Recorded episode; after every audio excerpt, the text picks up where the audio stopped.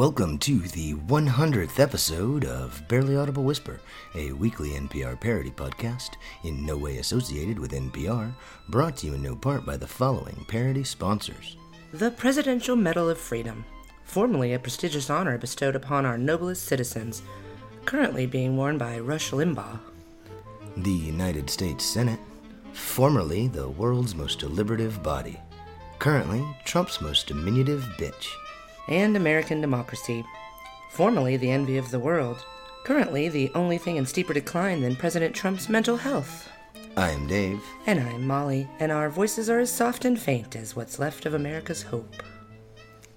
Our top story this week President Trump delivered what we're calling the State of the Union address, even though in reality it was more like a terrible combination of lies and reality television gimmicks. Throughout his speech, the president not only mentioned the people in the gallery who he had invited to attend the speech, he surprised those people with gifts like Oprah on Sweeps Week. Since the president's lies were less interesting than the game show trickery and the seemingly split screen juxtaposition of Mike Pence's fawning and Nancy Pelosi's rage, Barely Audible Whisper's coverage of the speech includes audio from Trump's guests as well as Speaker Pelosi and Vice President Pence. As always, our Trump impersonator is a woman because we hear he hates that. My fellow white, Christian, Trump voting, Fox News viewing, gullible Americans. This speech is for you and only you.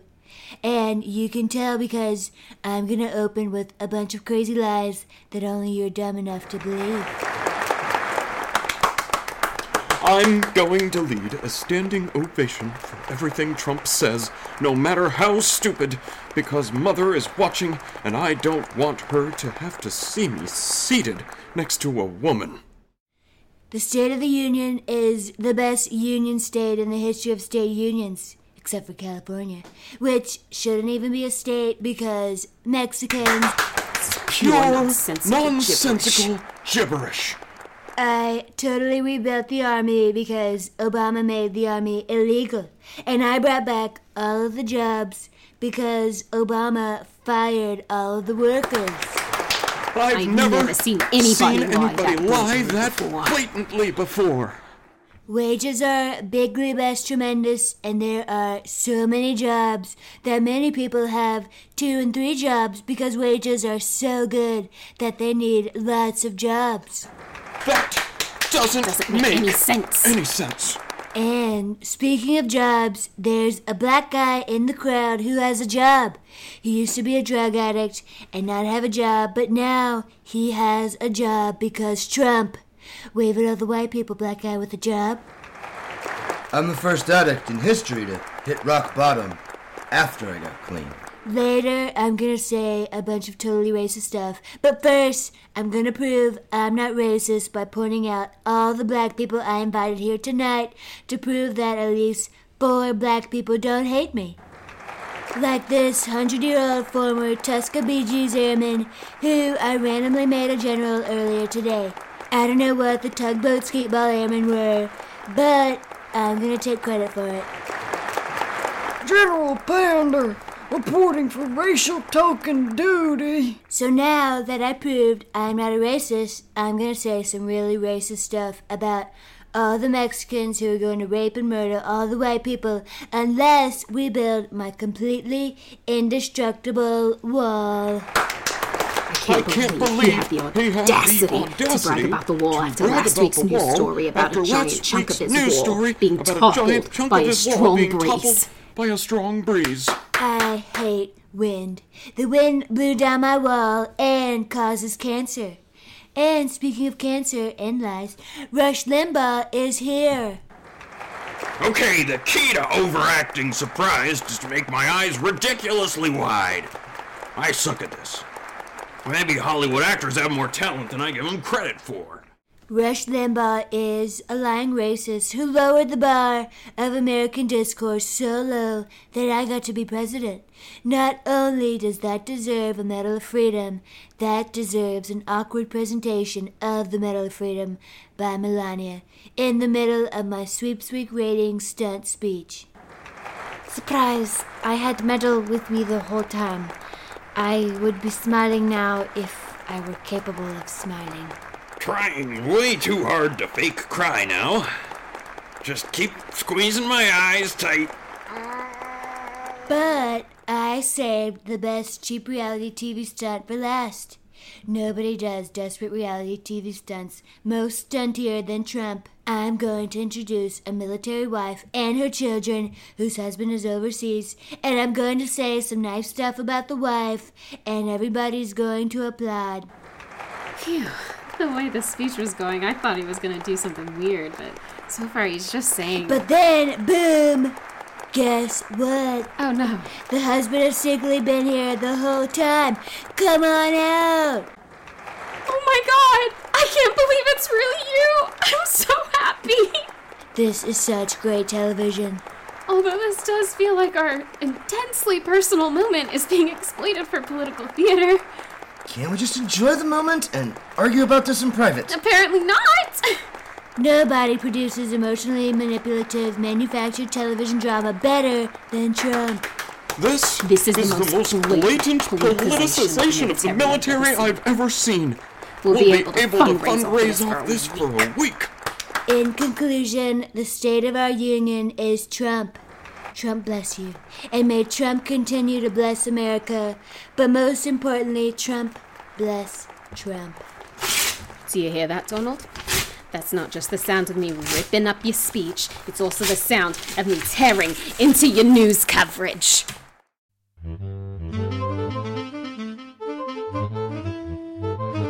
This Sunday, the NFL celebrated 100 years of football at the 52nd Super Bowl, where the San Francisco 49ers blew a 10 point fourth quarter lead. 49ers head coach Kyle Shanahan blew the biggest fourth quarter Super Bowl lead since the Atlanta Falcons blew the biggest lead in Super Bowl history in 2017. The Falcons' offensive coordinator when they blew the biggest lead in Super Bowl history was none other than 49ers' current lead blowing coach Kyle Shanahan.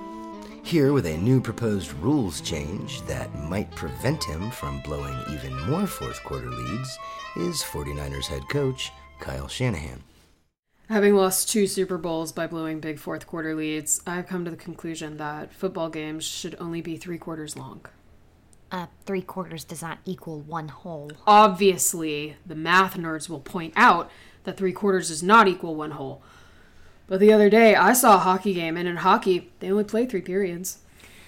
Three being an uneven number by definition means that the game will be asymmetrically divided, and asymmetry is anathema to traditional American athletics. I understood the first three quarters of what she said, but then I completely lost focus in the end. But I think she addressed my key selling point no halftime. Because apparently, halftime pissed conservative Super Bowl viewers off so much that people are talking about JLo's pole dance more than my blown lead.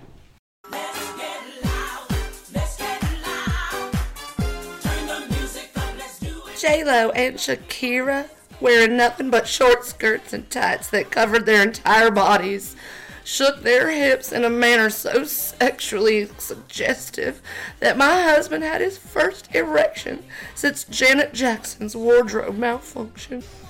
One evangelical is actually suing the NFL for putting his eternal salvation at risk by exposing him to Latina women's hips. My salvation was put in jeopardy by the vile black magic of brown temptation. My husband's immortal soul has been sacrificed at the hedonistic altar of the Pepsi halftime show. Seriously, there's really a guy suing the NFL over this. J-Lo performed a pole dance, and even though she herself did not strip, by performing a dance sometimes associated with stripping, it made me think impure stripper thoughts about strippers. Your system of causal addition is flawed. As a conservative, I am deeply offended by the indecent intrusion of the leftist pole dance culture, which seeks to undermine the family values of the God anointed president who cheated on his porn star wife with two other porn stars. That equation is severely unbalanced. Okay, so you don't have a problem with President Trump's rampant sexual promiscuity. As it says in the Beatitudes, Blessed are the tiny handed, for they shall be the grabbers of pussies. Or even sexual assault. Asses to asses. Boys will be boys. Amen. But you do have a problem with Latino women performing a provocative halftime dance. When a Latina woman shakes her hips in rhythm unachievable by a white woman, it is an abomination against the Lord. Dear Lord, he's got another erection. Don't worry, dear. I know just what to do with an erection. I will drop to my knees, open my mouth, and pray. Your analysis is only two thirds accurate. So, in order to keep you mad enough at halftime to support three period football, I have to. Um. I don't know what to do. I'm three quarters of the way to achieving my goal, but I have no idea what to do at this point. Dear Lord, please help my husband's afflicted penis, which wickedly points up at you. Maybe I play it conservatively and just run out the clock. It's working. Your physical presence is curing me of my erection. No, I'm going to try too aggressively to run up the score, paying no attention to the clock at all. And may you condemn those two Latina women to burn in hell in your mercy. I know. I'll call a pass play on third down. That, if it leads to a sack, will take us out of field goal range. You mentioned the smoking hot Latina women. My sin stick is rising again. Time to blow the whole thing in one stupid move. Sir, is it possible that you're just really into Latino women? How dare you point out the obvious to me? We will never support three period football or any part of your wicked leftist agenda. And I lose again. For Barely Audible Whisper, I'm Kyle Shanahan saying. He was only able to successfully complete three quarters of his sign off.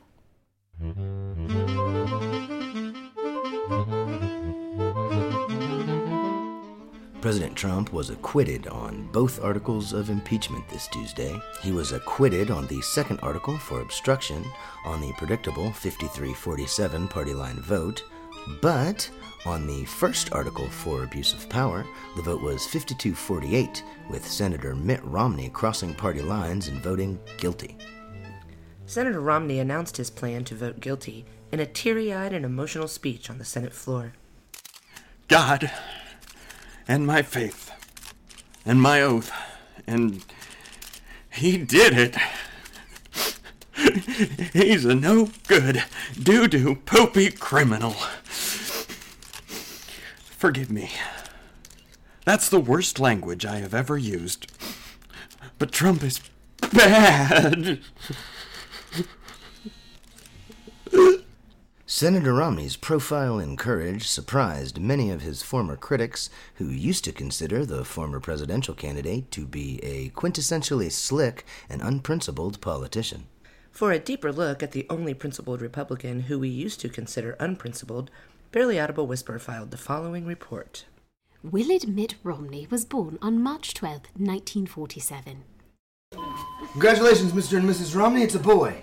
The only boy I've ever delivered, born with perfectly styled hair and wearing a Brooks Brothers suit. I shall name him Willard, but everyone will call him Mitt, because even a name as ordinary as Will is not boring enough for my incredibly boring son. Tax cuts. Did he say tax cuts? Aw, baby's first conservative political proposal. Mitt, who is so boring, his completely unique name is actually more boring than an actually boring name, would soon grow up to become a venture capitalist, making millions of dollars buying out vulnerable companies and firing most of their employees. The good news is I made millions of dollars. The bad news is you're out of a job. I can't believe you just ruined my life, but still managed to make it so boring. This is the worst day of my life. And somehow it's also the dullest. As the Republican governor of the liberal state of Massachusetts, Romney held socially liberal positions on abortion, gay rights, and gun control.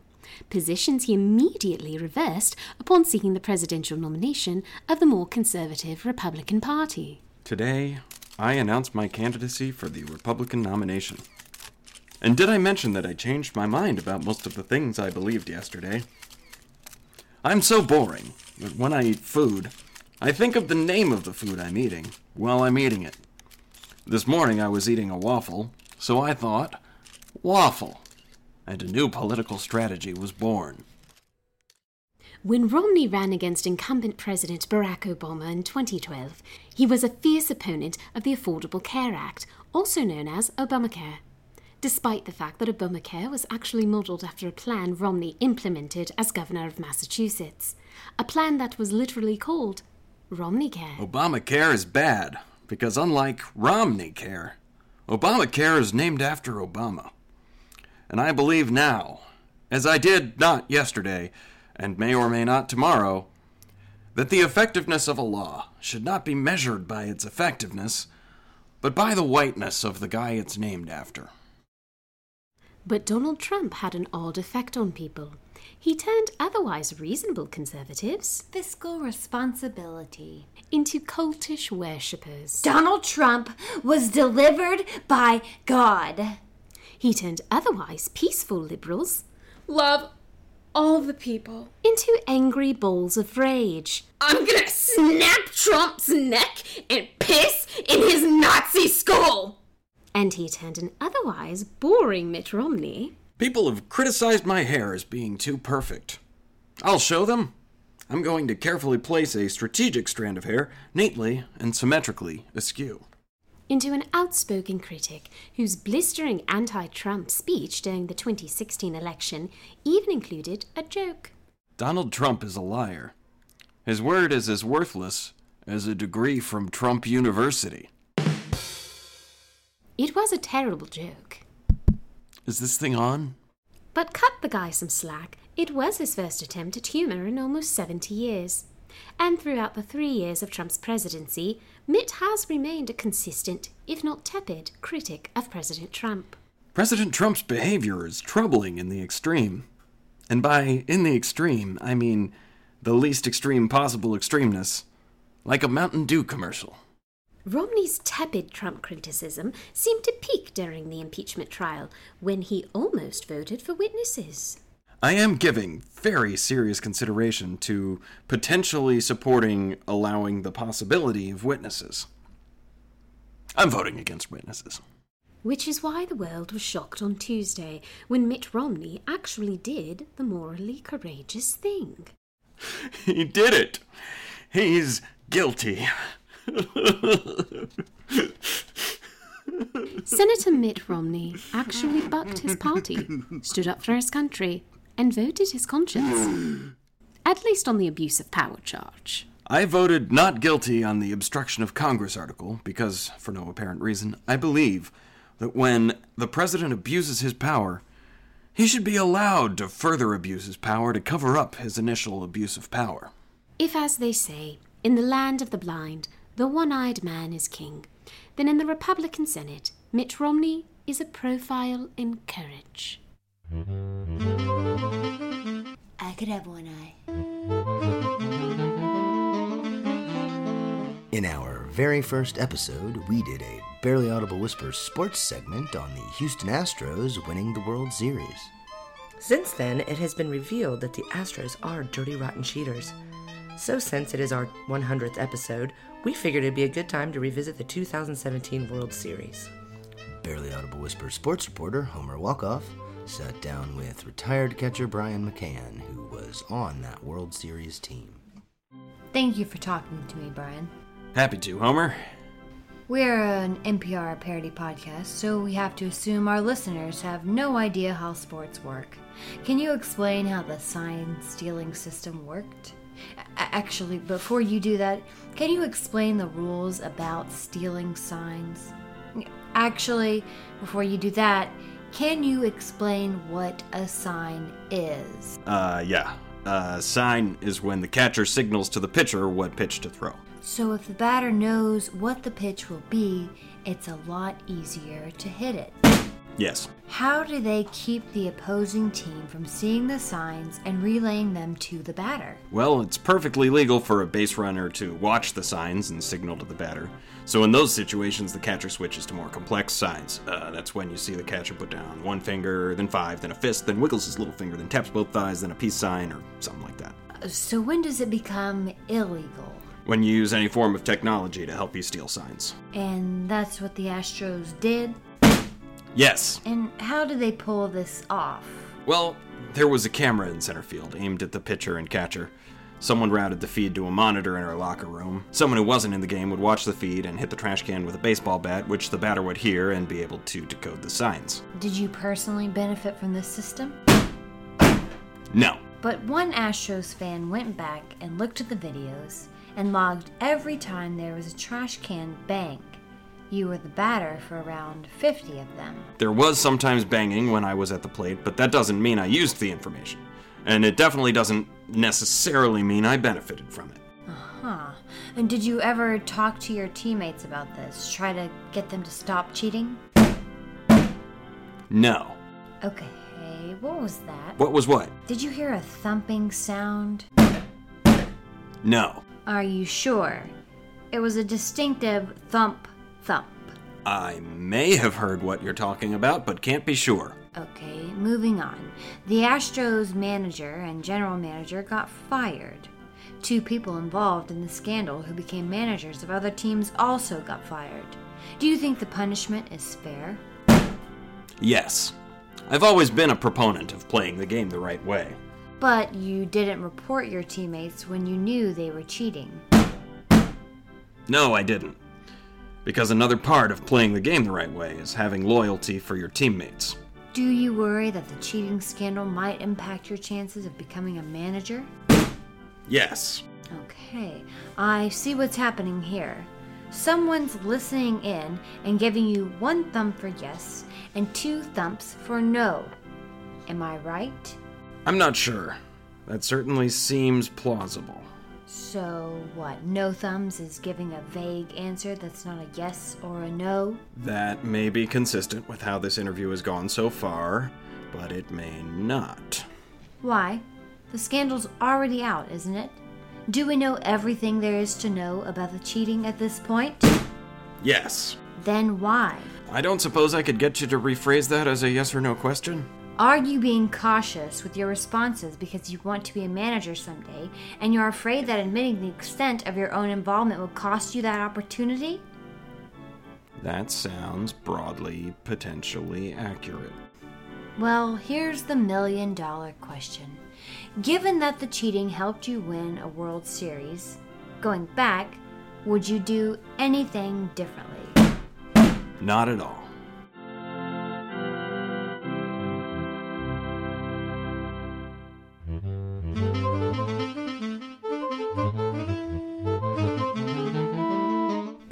Democratic primary officially began this week with the traditional first state primary, which is not actually a primary, the Iowa caucus. And oh god, did it go badly.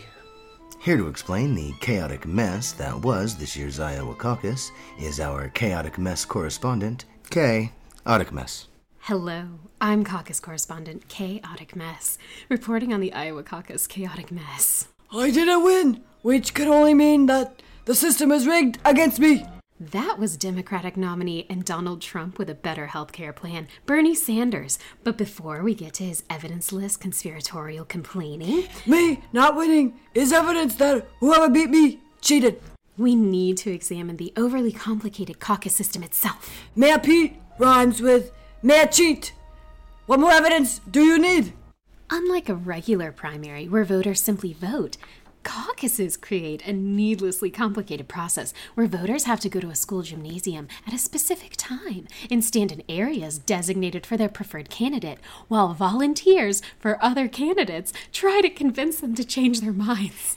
I want to vote for Andrew Yang, but I don't get to simply vote for Andrew Yang. Instead, I have to stand in the area designated for Andrew Yang because standing in the designated Andrew Yang area is how you vote for Andrew Yang.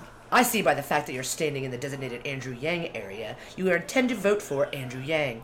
But have you considered voting for not Andrew Yang? In every other voting situation, trying to change people's vote while they are literally in the process of voting would be considered voter intimidation. But in caucuses, voter intimidation is not only allowed, it's basically the key to winning. I'm, uh, I'm undecided. Undecided to have our own designated, undecided area, but I haven't decided if I'm ready to decide to stand in the designated, undecided area. the only candidate that can beat Trump. Thanks. Those of us that have trouble making decisions really appreciate being aggressively pressured by strangers. It takes the pressure right off. After the maximum possible amount of adult peer pressure has been applied, all of the voters have chosen their designated standing area. There's a head count, and candidates that fail to get 15% of the total number of people standing in designated areas to stand in their designated area are declared not viable. Oh man. I like math, so I ended up at the least popular corner of the school gymnasium. It's like high school all over again. The supporters of the non viable candidates are then immediately subjected to more voter intimidation to cajole them into moving into one of the remaining candidates' designated area. It's basically like a failed combination of democracy and Red Rover. Red Rover, Red Rover, send Yang voters right over. At the end of this needlessly complicated process begins the fairly simple process of reporting the results. Except that this year, in a needlessly complicated effort to oversimplify the only already simple part of their needlessly overcomplicated process, they inadvertently overcomplicated the simple part of the complicated process. I've got an idea. Instead of just reporting the final numbers like we always have, let's add the additional requirements of reporting the tallies from the first round, even though those tallies are completely irrelevant. Also, let's change the way we always reported information and use an app instead. Also, let's not do anything to test that app and make sure that it's functional before the caucus. These new changes failed more miserably than Coach Kyle Shanahan with a fourth quarter lead. The bad news is that the app failed more miserably than a football joke at an NPR parody podcast. The additional reporting requirements combined with the failure of the untested app led to massive confusion and delays, which the Iowa Democratic Party somehow managed to screw up even worse. The good news is that I have another great idea. Let's not say anything to anyone about any of this until 4 o'clock tomorrow afternoon. Also, let's hang up on our precinct captains while they're doing live TV interviews. Also, when we finally do release the information, let's only release half of the information. And as this overcomplicated effort to simplify the only simple part of an overcomplicated caucus failed, conspiracy theories flourished on the internet, like whatever team is playing Kyle Shanahan's team in the fourth quarter of the Super Bowl. This easily provable series of stupid but well intentioned mistakes are, in my view, part of an impossible to prove, nefarious DNC conspiracy to steal the election from me.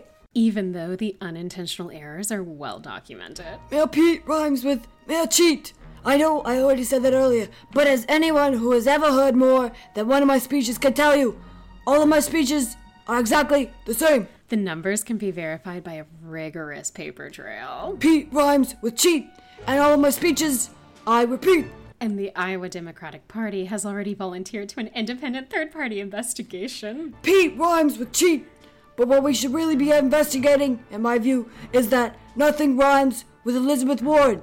What is Elizabeth Warren hiding that makes her so afraid of rhyme schemes? And just to make things even more frustrating, Iowa only has 41 of 3,979 total pledge delegates in the Democratic primary. So, in the end, this entire fight has been about the proportional split of 1% of the total number of Democratic delegates. When you put it that way, my baseless conspiracy allegations seem petty and needlessly divisive, which means I will make them louder and more frequently because I am the Donald Trump of opposing Donald Trump.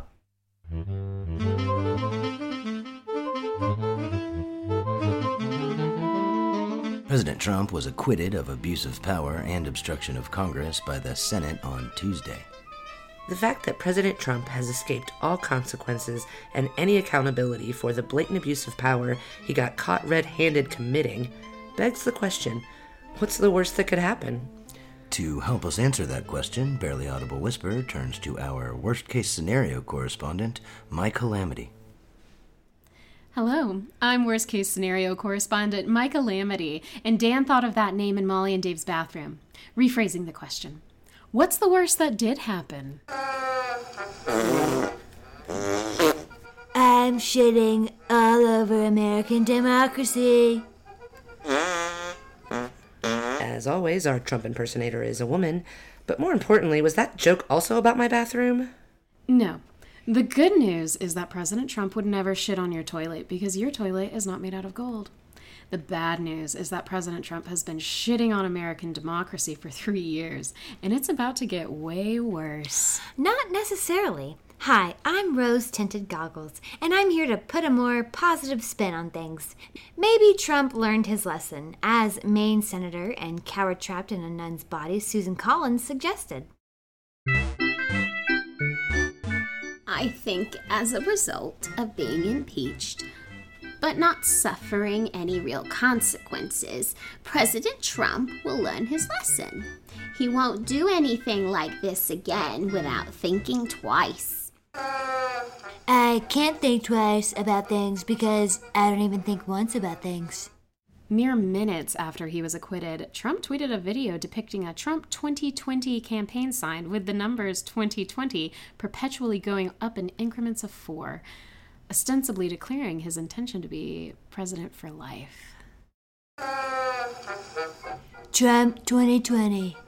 Trump 2024. Trump 20.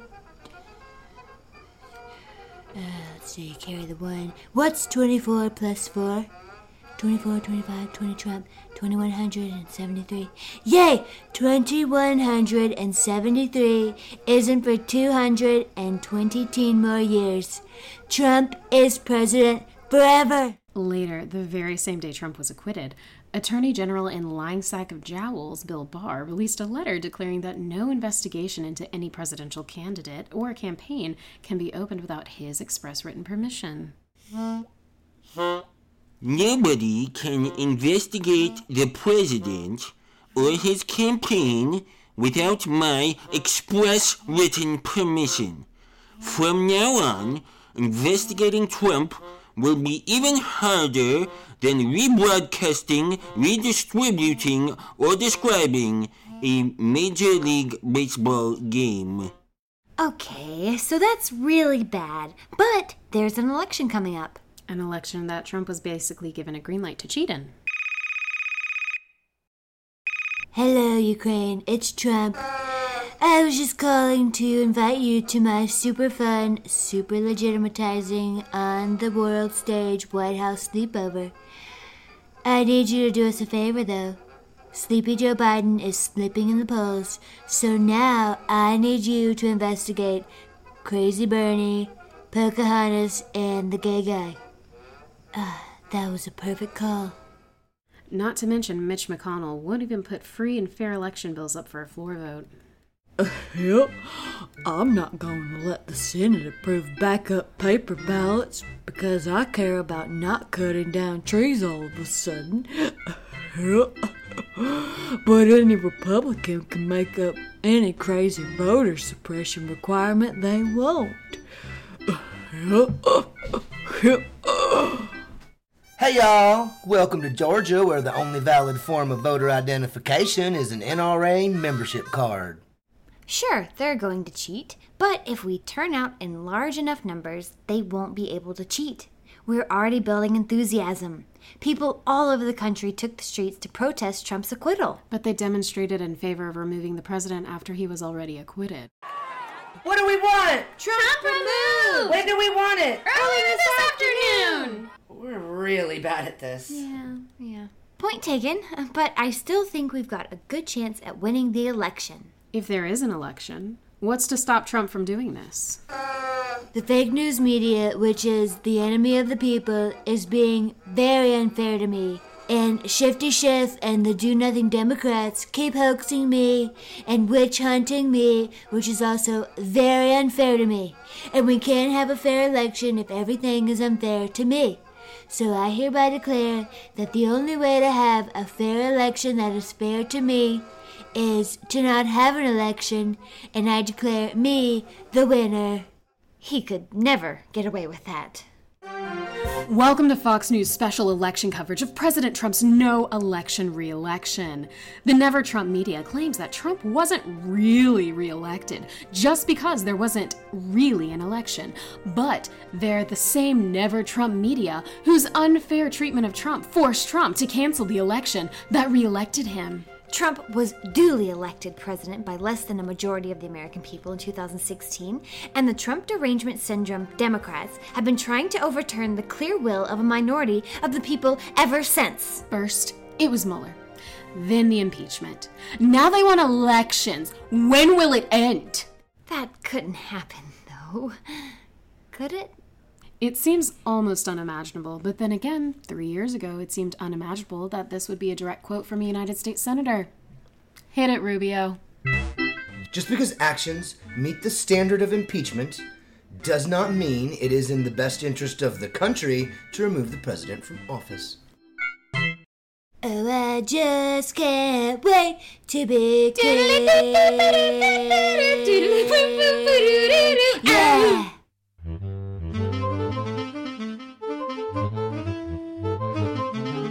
This has been our 100th episode, and given that it coincided with the President's State of the Union address, it seemed fitting that we give our listeners a State of the Podcast address. Naturally, we'll be using a lot of President Trump's favorite rhetorical tricks to make ourselves sound way better than we actually are. The state of Barely Audible Whisper is strong. Very strong.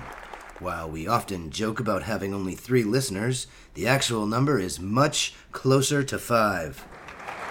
Over the past two and a half years, the Glenn Beck radio program has lost a hundred listeners, while we've increased our listeners by 1,000%.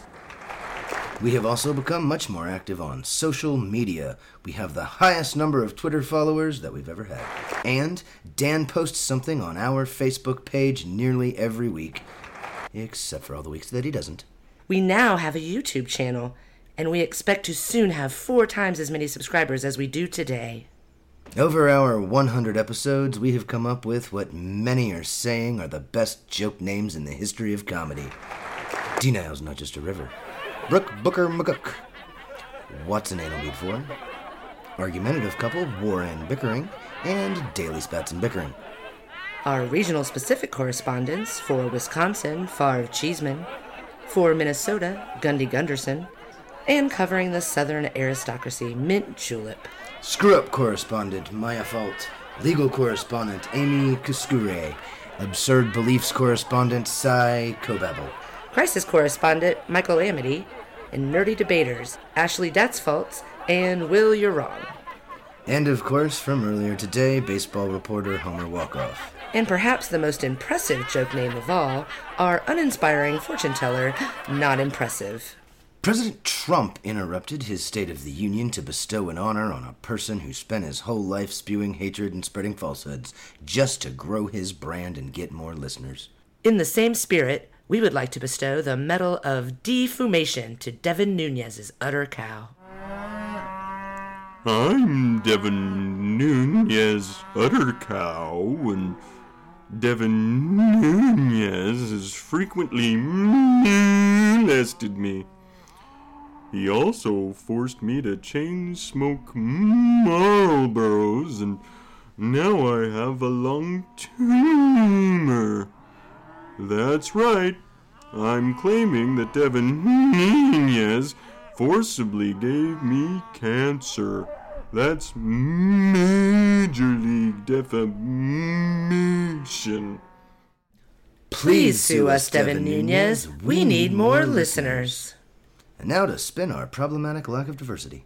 We have provided as much paid voice work for African American actors as we have for white actors. Eh? In our past five episodes, the percentage of characters voiced by actors of color has increased significantly thanks to Jason showing up that one time. Eh? Now we'd like to sensationalize the risks of not listening to Barely Audible Whisper. With us is a very absurd hypothetical, I mean special guest, Audio Stimulus. Add that to the hilarious name list. I was driving home from work and listening to loud music, so I didn't hear a siren coming up behind me. When the fire truck was right behind me, it blared its horn, and I got so startled I veered off the road. Then, in a ditch with my music still blaring, a bear roared, but I didn't hear it, and it came up and trampled my car. It turned out the bear was being chased by a swarm of angry bees, which I also didn't hear because of the music, and I got 8,000 bee stings. None of that would have happened if I had been listening to Barely Audible Whisper. In conclusion, the state of barely audible whisper is strong. Billions and billions of strong. Because no state of the whatever address is complete without opposition responses, here's President Trump.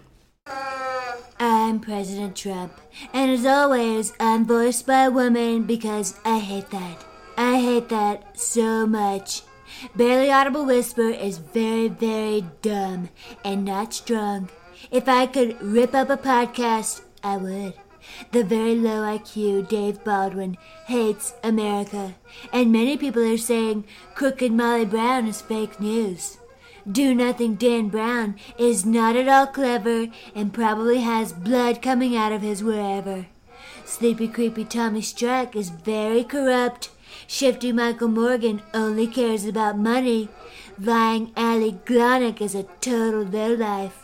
Goofy Emily Sams Brown is a fake and a stone cold phony, and the very unfunny Corey Burns should be impeached for obstruction of jokes and abuse of me. And now, with the Spanish language response, is Attorney General William Barr. Apenas audible susurro es une podcast terrible. No me gusta. And now with the baby talk response is Remy Claire Brown. Um, Dodo, Babu, Babu.